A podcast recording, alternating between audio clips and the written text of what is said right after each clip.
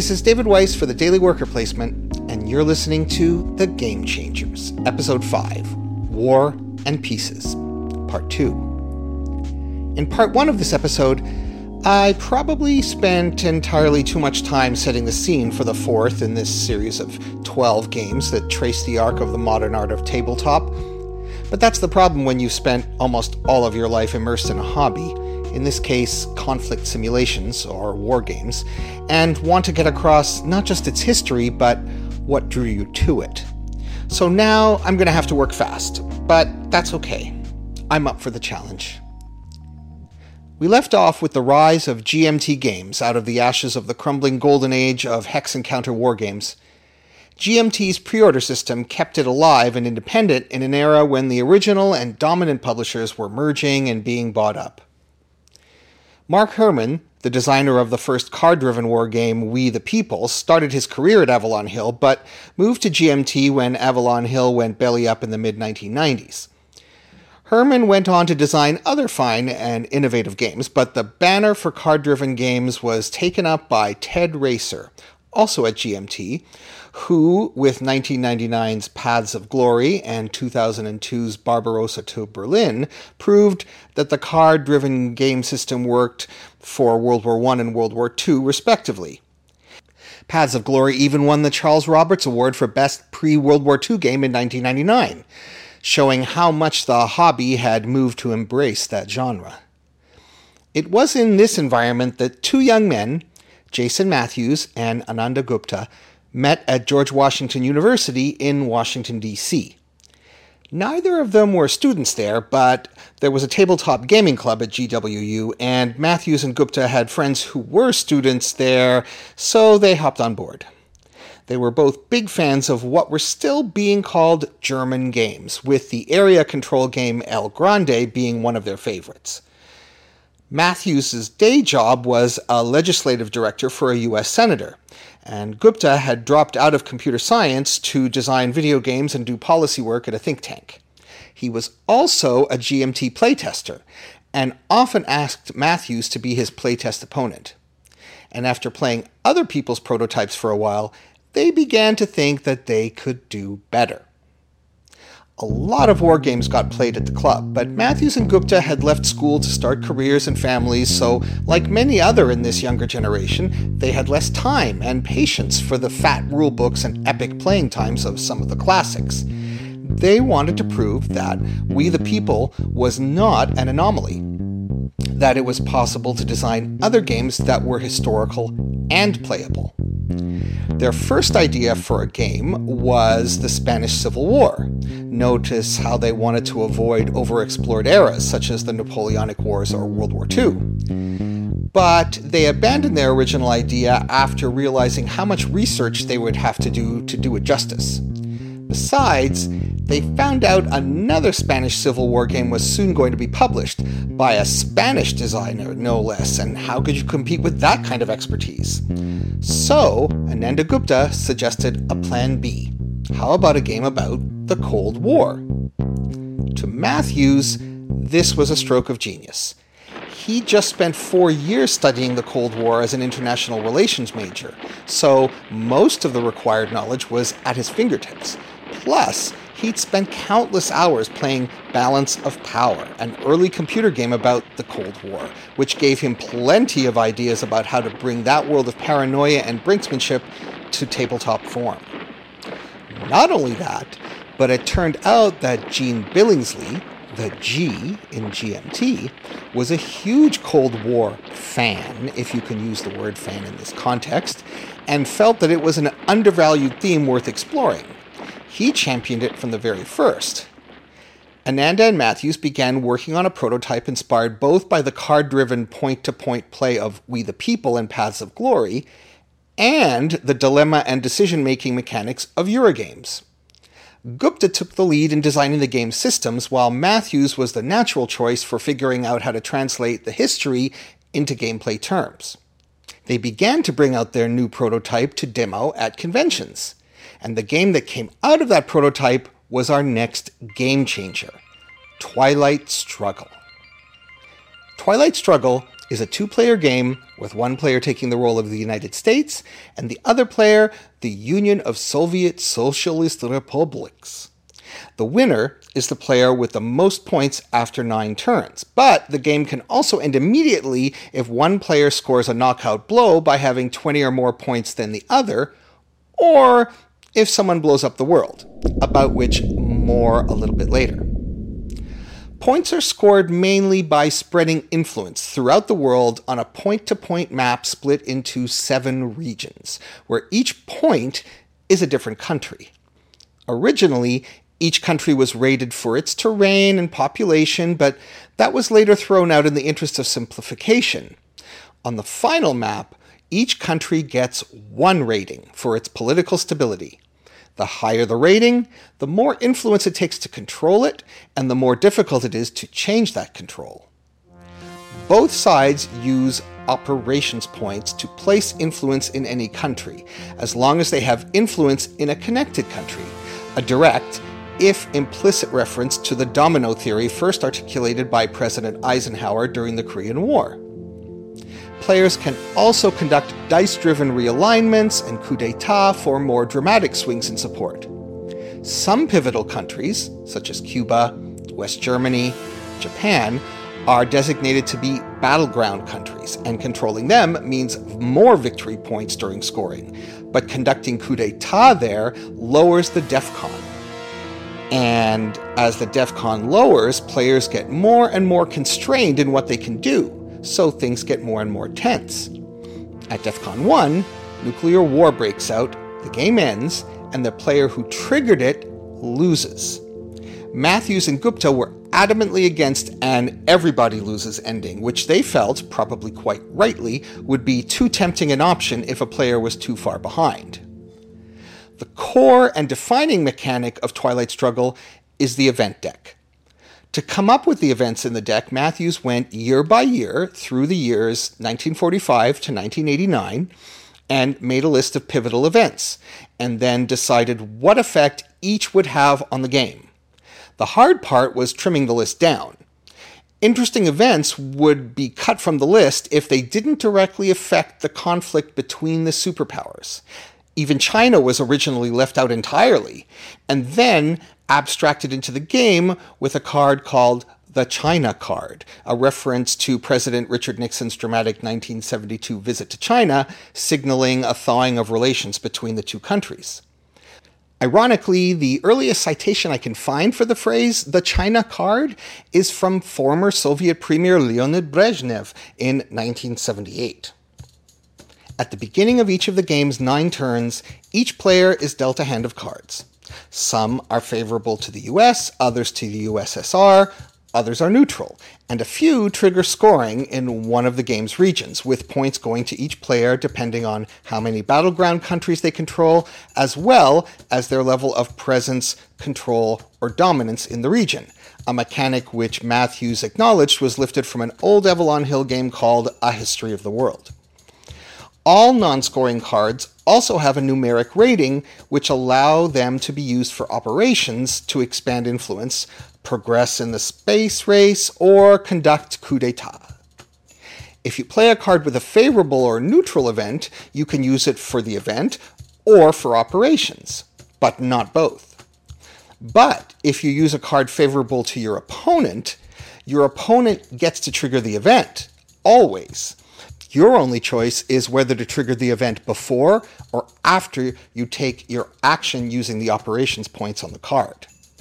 The forced triggering of opposing events was what Gupta called a lightning bolt of inspiration, which elegantly solved two problems they had in early playtesting. One was not enough events were being triggered, which made the game feel dry and abstract.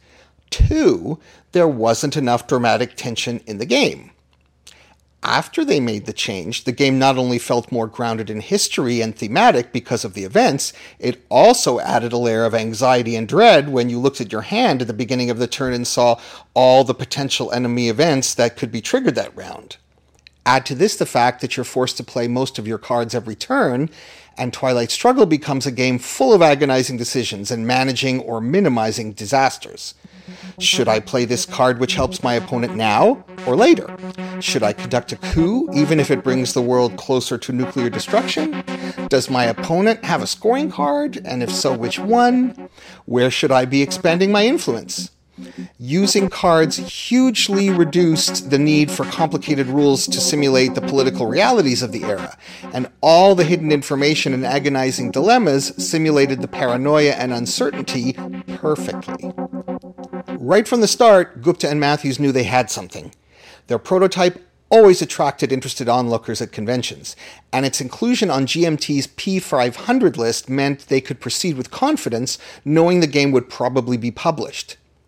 It took 18 months to reach the 500 pre orders necessary to trigger a first printing in 2005.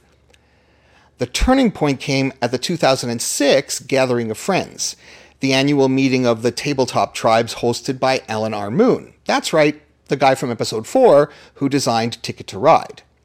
Moon played the game and called Twilight Struggle, quote, the best game I've ever played, unquote. Public praise from such a prominent designer lit the match. Within three months, the first printing sold out. Over the next two years, Twilight Struggle's success helped GMT's overall sales increase by 40%. It's now on its seventh printing in English. It's also available in 10 other languages, including, of course, Russian. It swept up multiple awards in the year after it was released, including the 2005 Charles Roberts Award for Best Modern Era Board Game, which signaled its acceptance from the Wargamer crowd, as well as the 2006 Golden Geek Award on Board Game Geek for Best Wargame and Best Two Player Game, which reflected its popularity in the broader tabletop population. One reason for Twilight Struggle's success was that it managed to be a political game without any perceived political agenda. It did so partially with the use of humor. The Kitchen Debates event card overtly directed you to poke your opponent in the chest, as Khrushchev did to Nixon, before scoring two victory points. The How I Learned to Stop Worrying card was a direct reference to Stanley Kubrick's dark satire Dr. Strangelove. Matthews also felt that another factor in Twilight Struggle's success was a kind of Cold War nostalgia that crept in after 9 11. With the benefit of rose colored glasses, the Soviet Union seemed to many people like a much more manageable threat than the amorphous War on Terror. It was enormously gratifying to Matthews that people born after the fall of the Berlin Wall had used the game as an entry point to learn the history of the whole Cold War era. Twilight Struggle also gave Matthews the credibility to get other designs published. He went on to design other politically themed games. Some borrowed their mechanics directly from Twilight Struggle, like 1960, The Making of the President, and 1989, Dawn of Freedom. The former covered the presidential contest between John Kennedy and Richard Nixon. The latter was almost a sequel to Twilight Struggle, covering the end of communism in Eastern Europe. Matthews also explored new game design territory in his game about the writing of the US Constitution, Founding Fathers.